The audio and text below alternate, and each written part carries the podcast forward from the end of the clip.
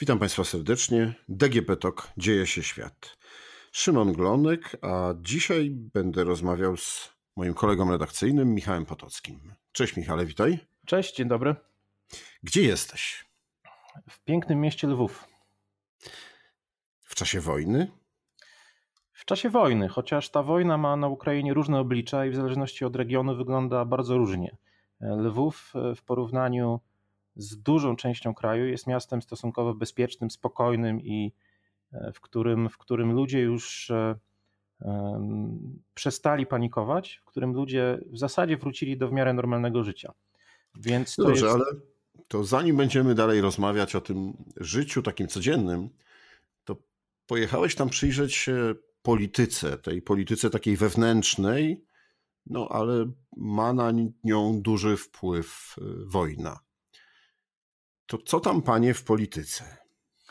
No w polityce głównym tematem są rozmowy pokojowe z Rosjanami. Rozmawiamy trzydziestego marca, dzień wcześniej odbyły się rozmowy w Stambule. Już przed tymi rozmowami w Stambule po mediach ukraińskich dało się wyczuć, że te rozmowy coś mogą przynieść. To znaczy wyraźnie było widać, że ukraińskie media wiedzą, że te rozmowy, że akurat ta runda rozmów czymś się zakończy. O ile wcześniej to było takie przekonanie, że no rozmawiają, bo trzeba rozmawiać, ale, ale, ale niczego to nie przyniesie, poza jakimiś technikaliami w, rodzajach, w rodzaju yy, na przykład korytarzy ewakuacyjnych z poszczególnych miast. Oczywiście też jest ważne, zwłaszcza dla tych mieszkańców miast, którzy, którzy muszą być ewakuowani. O tyle teraz było poczucie od samego początku, że to będzie dzień, po którym będzie dużo newsów yy, w naszej dziennikarskiej branży. I rzeczywiście tak się stało, bo yy, po raz pierwszy obie strony publicznie pod nazwiskiem, a nie poprzez przecieki do mediów zagranicznych, zaczęli przedstawiać zręby potencjalnego porozumienia pokojowego.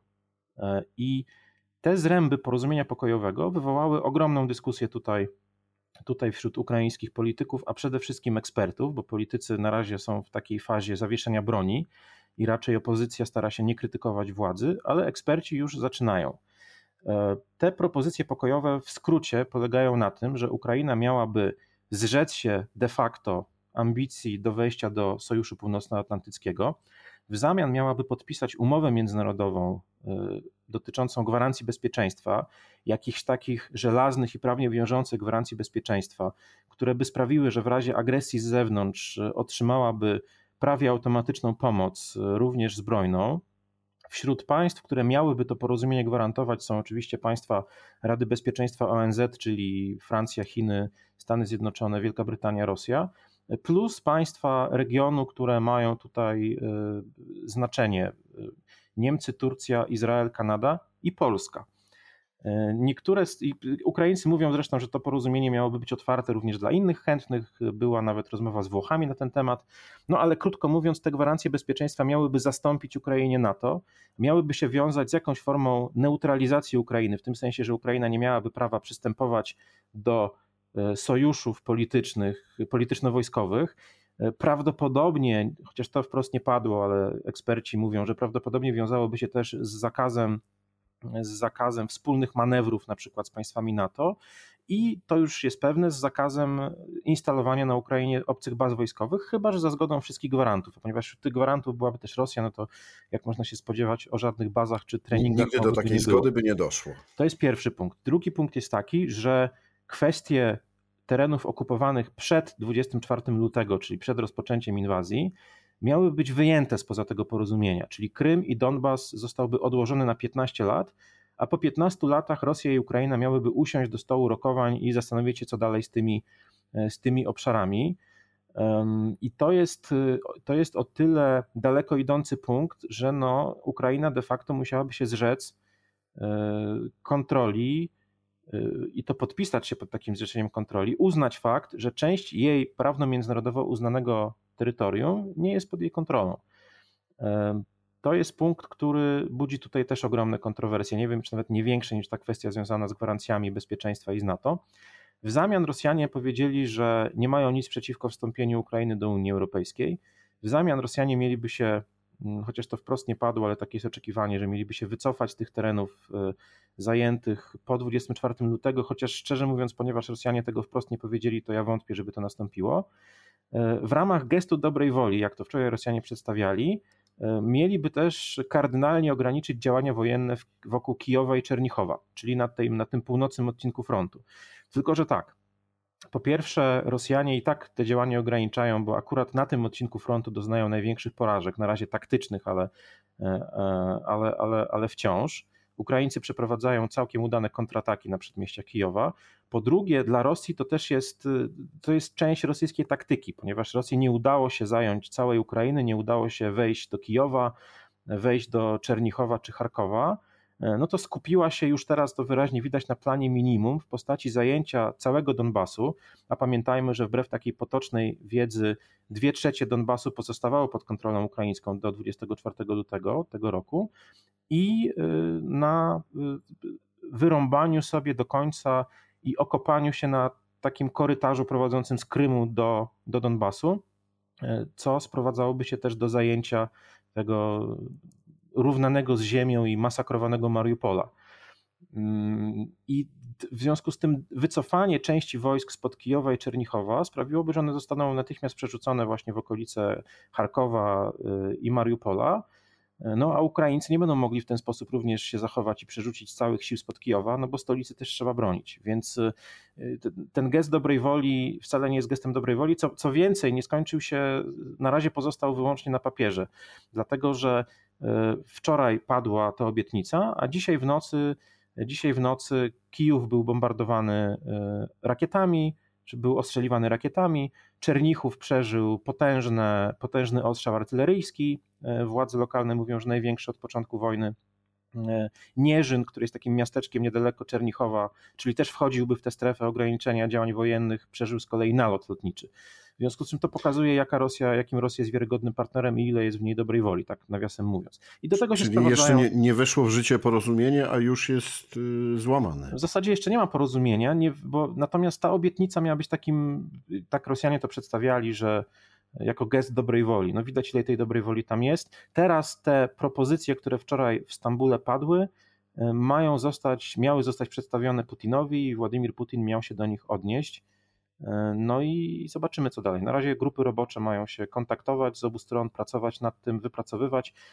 Obie strony też wczoraj zadeklarowały, że jest możliwe spotkanie obu prezydentów i na tym spotkaniu obu prezydentów miało, miano by rozmawiać o tych najbardziej wrażliwych i daleko idących kwestiach, prawdopodobnie związanych właśnie z warunkami, z Donbasem, z, z, z wycofaniem rosyjskich wojsk z terenów, przynajmniej części terenów zajętych i, i tak dalej.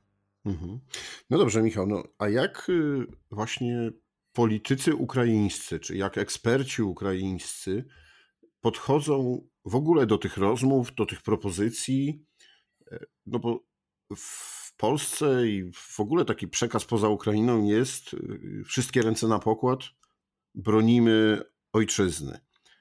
Ale już na samym wstępie powiedziałeś, że jednak zaczynają się pojawiać rysy czy jakieś odrębne zdania i różne pomysły na ten pokój, na zakończenie wojny, a może nawet na jej kontynuowanie. To znaczy akcja całe ręce, wszystkie ręce na pokład, ona dalej obowiązuje. Naród ukraiński, elity, politycy, media są naprawdę zjednoczeni jak nigdy w tym wspólnym celu obronienia państwa przed, obrony państwa przed agresorem i obrony samego istnienia państwa.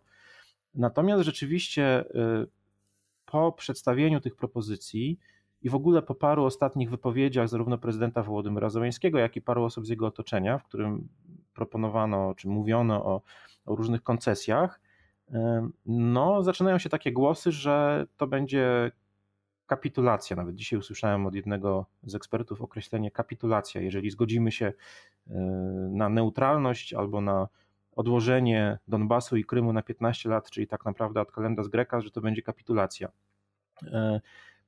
Jest takie, politycy tego na razie głośno nie mówią, opozycyjni. Media, media stonują też raczej krytykę w ramach prowadzenia wspólnej polityki informacyjnej, w ramach takiej wojennej komunikacji strategicznej. Natomiast trzeba powiedzieć, fantastycznie im wychodzi. Wychodzi, tak, to prawda, to prawda. Znaczy polityka informacyjna, polityka informacyjna Ukrainy jest na najwyższym poziomie. I zresztą Ukraina pada trochę ofiarą tego sukcesu polityki informacyjnej, dlatego że istnieje powszechne przekonanie, i to widać też w sondażach, które są cały czas przeprowadzane bardzo regularnie, że Ukraińcy masowo wierzą w zwycięstwo nad Rosją na polu bitwy, w związku z czym każde ustępstwo czy każdy kompromis może być potraktowany jako zdrada jest mocnym słowem. Państwo sobie znajdą słowo mniej czy słabsze niż zdrada, ale, ale no mniej więcej w tę stronę to, w tę stronę to idzie. I to jest duże, duże niebezpieczeństwo dla, dla polityków, dlatego że no, realnie mówiąc, to wszystkie wojny kończą się, kończą się, kończą się jakimś, jakimś pokojem, jakimś rozejmem, gdzie dopóki trudno sobie wyobrazić kapitulację Rosji taką jak, nie wiem, w czterdziestym piątym roku się stało z Niemcami czy z Japonią, tak? To, to się nie wydarzy, w związku z czym Rosja, jeżeli będzie się, jeżeli uzna to, że rzeczywiście jest w trudnej sytuacji gospodarczej i nie najprostszej sytuacji wojskowej, no to nie wycofa się na pozycję z dwudziestego czwartego lutego w sensie politycznym, ale też terytorialnym. To znaczy jakieś, jakieś ustępstwa pewnie będą musiały wejść w grę. Władze ukraińskie zaczęły od paru dni przygotowywać naród do takich ustępstw, to znaczy suflując mu pewne tezy dotyczące tego, że na przykład w NATO i tak nas nie chcą, nie pomagają nam tak jak, tak jak powinni, w związku z czym faktyczna rezygnacja z ambicji natowskich nie jest takim wielkim ustępstwem. Tak? Bo jeżeli ktoś nas nie chce, no to nas nie chce i tak do tego NATO nie przystąpimy. I to bardzo wyraźnie było przygotowaniem pod właśnie przygotowaniem gruntu pod odbiór, pod odbiór tych, tych, tych, tych ustępstw, czy tego, tego porozumienia potencjalnego, ciągle jeszcze porozumienia o, o rozejmie. Przy czym tak jak mówię, to są raczej głosy środowiska eksperckiego, głosy części Ukraińców. Politycy, jeżeli to mówią, to mówią raczej po cichu, na tak zwanym ofie, czyli nie, nie pod nazwiskiem, bo bo w sensie takiej komunikacji świadomej i publicznej to jest, to są wszystkie ręce na pokład, wszyscy wokół prezydenta, co było, to było, rozliczymy się po wojnie. No dobrze, a jeśli miałbyś powiedzieć o tych takich czy eksperckich, czy nieoficjalnych wypowiedziach, to mniej więcej jakie są grupy, czy jakie są pomysły na to? Czy są tacy zwolennicy, którzy mówią, walczymy do końca, staramy się odzyskać nawet Donbas? No jak to zwykle bywa w takich sytuacjach, jest partia Jastrzębi i partia Gołębi. Partia Gołębi mówi, że, że no, wychodząc właśnie z tego realistycznego punktu widzenia, że wojny kończą się najczęściej kiepskim pokojem, zdaje sobie sprawę i zaczyna właśnie mówić o tym, że że no jakoś ten rozejm będzie musiał wyglądać. To nie jest tak, że to nie jest tak, że Ukraina wyjdzie z tej wojny, wyjdzie z tej wojny na, na, na, nie wiem, na białym koniu i bez żadnych szkód, również w sensie nie tylko infrastrukturalnych czy ludzkich, ale też politycznych. Natomiast partia wojny mówi, że nie, nie, nie, że, że każde ustępstwo i zresztą obie te strony mają rację. Partia, partia, partia Jastrzębi czy grono Jastrzębi mówi, że że musimy prowadzić wojnę do zwycięskiego końca, do wyparcia Rosjan ze wszystkich zajętych terytoriów. I tutaj jest niuans, czy mówimy o zajętych terytoriach po dwudziestego czwartego lutego, czy przed dwudziestego czwartego lutego, czyli w latach czternaście piętnaście, dlatego że każde ustępstwo Rosji skończy się tym, że za trzy, cztery, osiem lat Rosjanie odbudują armię i pójdą jeszcze dalej. I obie, oba te argumenty są słuszne i obie te grupy mają rację, bo rzeczywiście tak jest. To znaczy, jeżeli, jeżeli Ukraina pójdzie na jakieś ustępstwo wobec Rosji, to Rosja spróbuje znowu, tak jak to zawsze było w przypadku Rosji. Taka jest natura tego systemu politycznego i taka jest mentalność przywódców rosyjskich. Natomiast jeżeli, jeżeli, tego, jeżeli będziemy próbować przeciągać tę wojnę aż do zwycięskiego końca, no to będziemy ponosić ogromne koszty gospodarcze, społeczne, polityczne, infrastrukturalne. Nie chcemy przecież, żeby Ukraina była drugą Syrią i żeby wojna tam się toczyła, toczyła przez najbliższą dekadę. A skoro tak, no to musimy jakiś rozejm zawrzeć, a rozejm padł wcześniej, padł wyżej. To są jakieś ustępstwa, jakieś formy kompromisu i jakaś, jakaś forma wyjścia z twarzą zarówno ofiary, ale też agresora. No tak, bo inaczej mamy to, co było po pierwszej wojnie światowej i chęć odwetu. Chęć odwetu i zresztą, zresztą to trochę przypomina to trochę przypomina no, sytuacje tak, niektórych państw w, pierwszej wojnie, w czasie pierwszej wojny światowej, gdy przekonanie o tym, że wygrywamy, nagle się zderzyło, nagle się zderzyło z rzeczywistością, że na wojnę nas nie stać. Tak było w Niemczech w osiemnastym roku. To pra- co prawda, i tutaj chcę bardzo wyraźnie to podkreślić, to są nieporównywalne, nieporównywalne sytuacje, no z tego względu, że Niemcy były agresorem, Ukraina jest oczywistą ofiarą i się broni i, i milion różnych uwarunkowań, ale chodzi mi o samo przeświadczenie społeczeństw, że mamy wszystko, żeby wygrać, a tu nagle przychodzi pokój, który, który jest dla Niemiec był dramatyczny, dla Ukrainy aż tak dramatyczny by nie był. No ale mimo wszystko wiąże się z jakimiś ustępstwami. I to jest największe zagrożenie polityczne, dla, wewnątrzpolityczne dla obecnych ukraińskich władz, że ustępstwo będzie się wiązało z burzą wewnątrz kraju i z dużymi niepokojami i już wtedy nie będą to tylko pretensje zgłaszane przez środowisko eksperckie, ale też, też przez społeczeństwo i też przez opozycję. Mhm. Prezydent Ukrainy, mer Kijowa, można powiedzieć, że już są pomnikami, już symbolami, mówi się o nagrodach pokojowych Nobla i w ogóle. A jak są odbierani u siebie, w Lwowie, tam gdzie jesteś? Bardzo pozytywnie co do zasady. To znaczy większość, i to pokazują też sondaże, że Wołodymyr Zełenski cieszy się aprobatą dziewięćdziesiąt procent obywateli, co jest takim... No w państwach demokratycznych się to nie zdarza. Oni tak już, oni tak już pobił wszystkie rekordy, wygrywając w drugiej turze siedemdziesiąt trzy procent poparciem z Petrem, nad Petrem Poroszenką w dziewiętnastym roku i to już wtedy był, była sensacja, w sensie nie, nie, nie tego, że wygrał, ale tego jak, jak, jak bardzo, w jakiej skali. Teraz jest jeszcze popularniejszy. Natomiast to jest takie odczucie, odczucie w narodzie, że generalnie po, po pierwsze się sprawdził, po drugie nie uciekł, po trzecie znakomicie sobie radzi właśnie z, z polityką informacyjną, daje, pomaga, jest takim liderem, który prowadzi naród za sobą, tak, do, do bitwy, a nie każe iść naprzód, a ja pójdę z wami. Bardzo to kontrastuje z siedzącym w bunkrze Putinem, który siedzi przy tym takim dwudziestometrowym stole i nie dopuszcza do siebie nikogo na bliżej niż dziesięć metrów. Zełenski spotyka się z ludźmi, chodzi po Kijowie, nagrywa filmiki na komórkę i umieszcza je w internecie, brata się z żołnierzami itd., itd. I pod tym względem wygląda bardzo autentycznie, na pewno kariera aktorska mu w tym też trochę pomaga. I ten kontrast między właśnie czekistą Putinem, gościem ze służb specjalnych, który teoretycznie powinien być właśnie, który lubił zgrywać macho, tam latał, na, latał myśliwcami w Czeczenii, nurkował w jakichś, nurkował w Bajkale i znajdywał wazy, jeździł na, nieomalże jeździł na niedźwiedziach, tak jak to w memach było przedstawiane. Tak, tak. A teraz jak zaczęła się wojna, która przecież Rosji nie dotyka w sensie militarnym, terytorium Federacji Rosyjskiej nie dotyka, to siedzi w bunkrze i nie dopuszcza do siebie nikogo, nawet swoich ministrów. Tymczasem Zełenski, który był klaunem, komediantem, tak był przedstawiany, prawda? Chociaż to też nie była do końca prawda, to była taka czarna legenda trochę Zełenskiego, bo on był biznesmenem z branży rozrywkowej. Ale z wykształcenia prawnikiem, z wykształcenia, o czym zapomniał premier Węgier. Z wykształcenia prawnikiem, o czym zapomniał premier Viktor Orban, tak, to prawda, chociaż nie przepracował, no, miał praktyki na studiach i tyle było z jego, z jego kariery prawniczej. Natomiast Natomiast i Zełenski, który teoretycznie właśnie był naturszczykiem, nie, mia, nie mającym nic, nic, nic wspólnego ani z polityką, a już nie mówiąc o wojnie, którego żołnierze nigdy specjalnie nie szanowali, tutaj miejscowi weterani i żołnierze, który wszędzie wyglądał naturalnie poza spotkaniami z żołnierzami, gdzie próbował zgrywać twardego gościa i mu to nigdy nie wychodziło i nagle się okazało, że on wszedł w te buty znakomicie i ten kontrast właśnie wojowniczego Zełenskiego i tchórzliwego Putina sprawił, że Ukraińcy zrobili z Zełenskiego trochę taką właśnie, tak trochę bohatera, paradoksalnie, bohatera z popkultury, którym on był wcześniej, ale w zupełnie innym sensie. Odkryli nowy sens Zełenskiego jako bohatera z popkultury.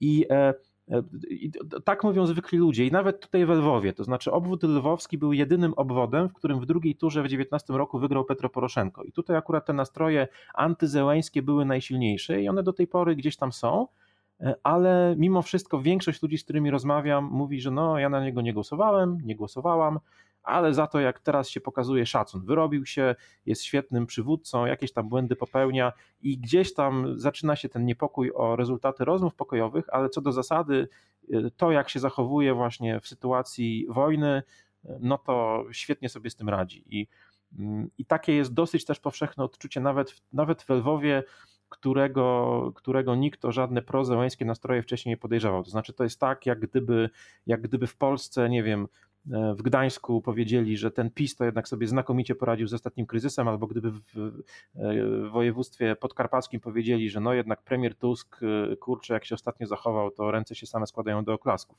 To jest tego typu, ja, ja, ja Państwu to porównuję do Polski, dlatego że to jest właśnie tego typu przełom w myśleniu również tutaj. Lwów, Lwów galicyjski, konserwatywny, bardzo proukraiński, miejscami trochę nacjonalistyczny, nigdy Zełenskiego z, z przesadnie nie cenił i to się diametralnie zmieniło po dwudziestego czwartego lutego.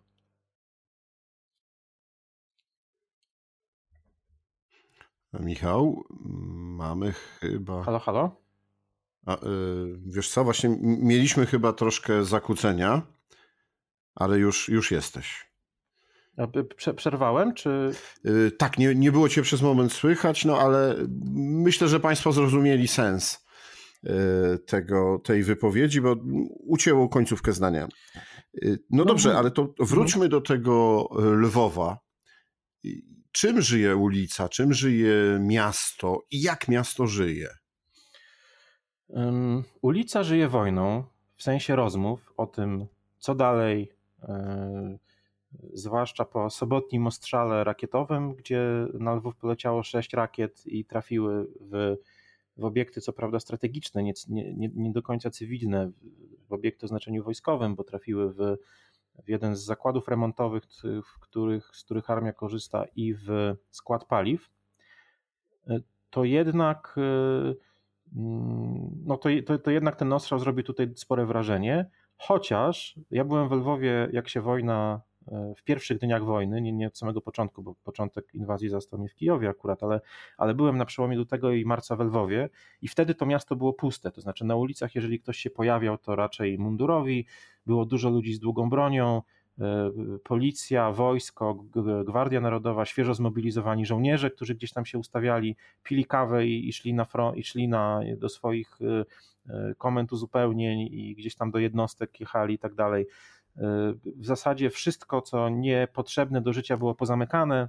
Duża część kaw- restauracji, kawiarń, sklepów takich w cudzysłowie niepotrzebnych, czyli, czyli były otwarte jakieś tam sklepy spożywcze, natomiast wszystko inne raczej nie działało i była duża atmosfera takiej paniki, dlatego że wtedy jeszcze nie było wiadomo, czy, so, czy Ukraina się utrzyma, czy te linie, pierwsze linie obrony się utrzymają, co będą robić Rosjanie. Teraz mniej więcej wiadomo, to znaczy kogo ostrzeliwują, gdzie jest bardziej niebezpiecznie, gdzie mniej. Wiadomo, że Lwów jest po tej stronie bezpieczniejszej.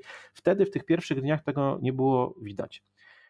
I ja wyjeżdżałem z tego Lwowa właśnie, który wyglądał jak miasto oblężone, chociaż miastem oblężonym jeszcze wtedy nie był. Nie działały, nie działał Uber, nie działały duża część właśnie taksówek, jakichś takich usług. Jedyną siecią była jedna sieć taka miejscowa, taki, taki ukraiński Uber, Uklon. On działał, natomiast, natomiast cała reszta nie do końca. I do tego oczywiście był ogromna, ogromne grono uchodźców i wewnętrznych, i tych, którzy przez Lwów próbowali się wydostać za granicę, do Polski albo przez Zakarpacie do, na Słowację, Węgry czy do Rumunii. Dworzec w Lwowie wyglądał, wyglądał trochę, przypominał te sceny z Kabulu z, z, z, z lata ubiegłego roku. Mnóstwo ludzi, dramatyczne sceny, ludzie czekający wiele godzin na to, żeby się wepchnąć do pociągu ewakuacyjnego jadącego gdzieś tam do Polski, albo jakoś dostać się do granicy i tam stać po dwie doby na mrozie, żeby przejść.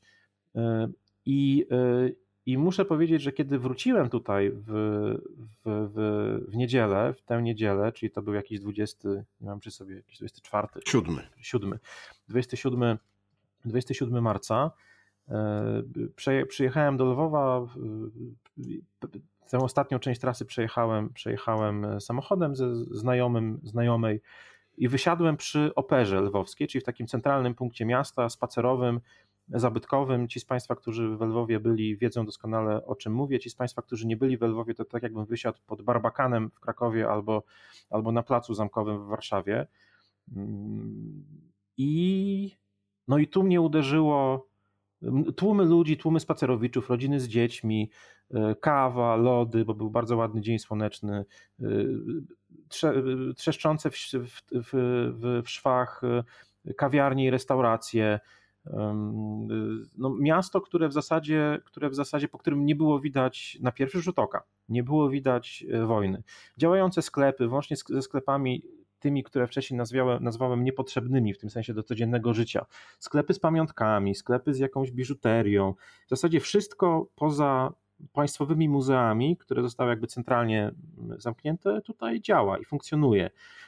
Włącznie z tym, że na przykład mimo, że władze wprowadziły prohibicję od pierwszego marca, no to w zasadzie powiedzmy sobie szczerze, jak to Słowianie, jak to my byśmy zrobili z, ze, ze zdobyciem alkoholu, też problemu wielkiego, wielkiego Lwowianie nie mają. Jeżeli bardzo chcą, jeżeli ktoś, jeżeli się czegoś bardzo chce, to można, mówi takie, takie powiedzenie, które tutaj czasami można, można usłyszeć. Przy czym to jest pierwszy rzut oka. Na drugi rzut oka człowiek zaczyna się orientować, że jednak to nie jest takie miasto, które wygląda dokładnie tak jak przed, jak przed wojną czy przed inwazją. Dlaczego? Dlatego, że no po pierwsze regularne alarmy bombowe, czyli w pewnym momencie rozlegają się syreny, przychodzą na komórki, tak jak u nas przychodzą, przychodzą wiadomo, es em esy o, o tym, że burza się zbliża i trzeba zamknąć okna, to tutaj przychodzą takie wiadomości, trochę nie, nie es em esowe, tylko wiadomości jakby systemowe na, na telefon, że jest alarm.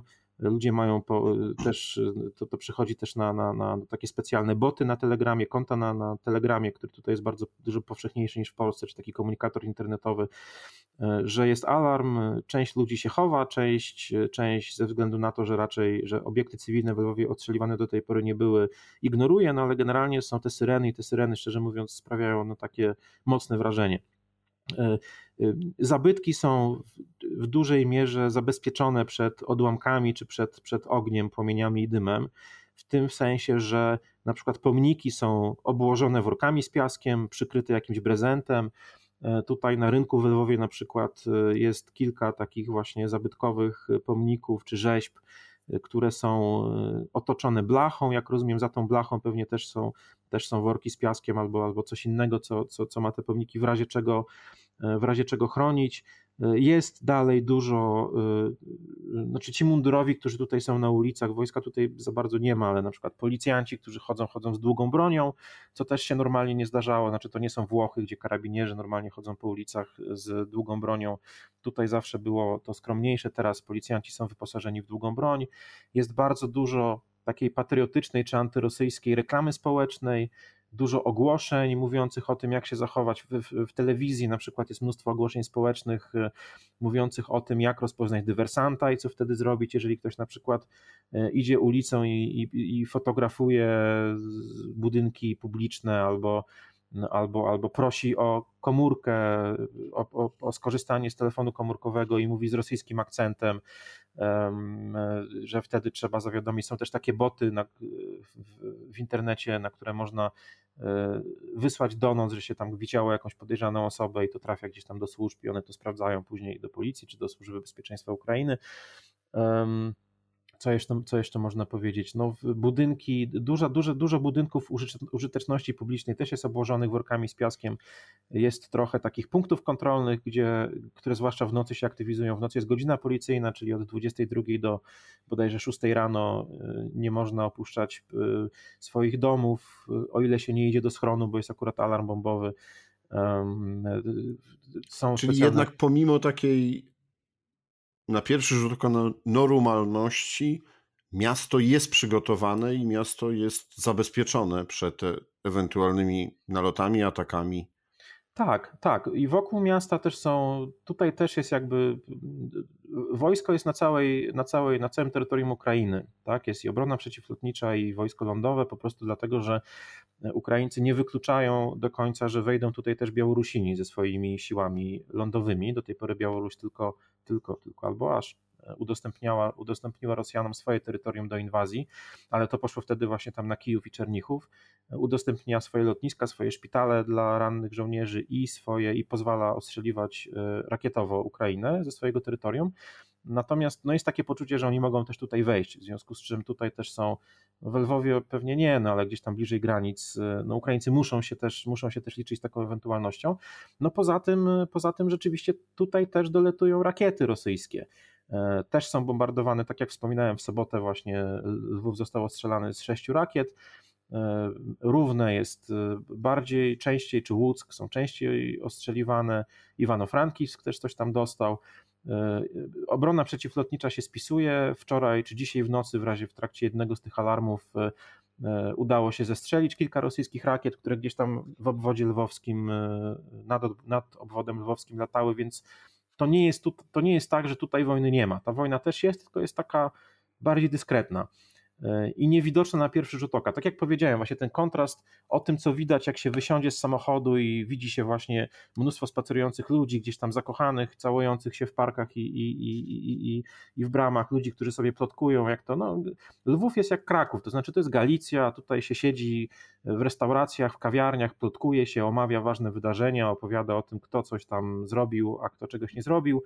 I to wszystko jest, ale gdzieś tak w potylicy, w tyle głowy, z tyłu głowy jest to poczucie, że jednak to nie jest do końca normalne. I to jest właśnie ten drugi rzut oka, o którym mówię. Co więcej, te alarmy bombowe są dosyć częste. W niedzielę był chyba tylko jeden, albo w ogóle ich nie było. Natomiast na przykład wczoraj, czyli w, we wtorek, było ich pięć. Pierwszy obudził mnie o trzeciej, o trzeciej trzydzieści w nocy. No a ostatni był o dwudziestej trzeciej, więc w, w ciągu dnia było ich pięć, w ciągu doby. W związku z czym one są dosyć regularne. I co wtedy mieszkańcy? Do schronów? No część mieszkańców to ignoruje. I bym powiedział, że spora część już teraz, to znaczy nie przerywa swoich spacerów, zajmowania się swoimi sprawami, yy, biorąc, wychodząc z założenia, że Rosjanie do tej pory tutaj nie strzelali raczej po, nie strzelali po obiektach cywilnych. Natomiast no, duża część, duża część traktuje to poważniej, zdając sobie sprawę, że to, co do, to, że do tej pory nie strzelali, to nie znaczy, że w końcu, że w końcu nie strzelą, i schodzi do schronów. Akurat w tej starej części Lwowa jest tak, że większość tych schronów jest w piwnicach, w, w sensie w piwnicach, w piwnicach kamienic, które tutaj stoją na Starym Mieście.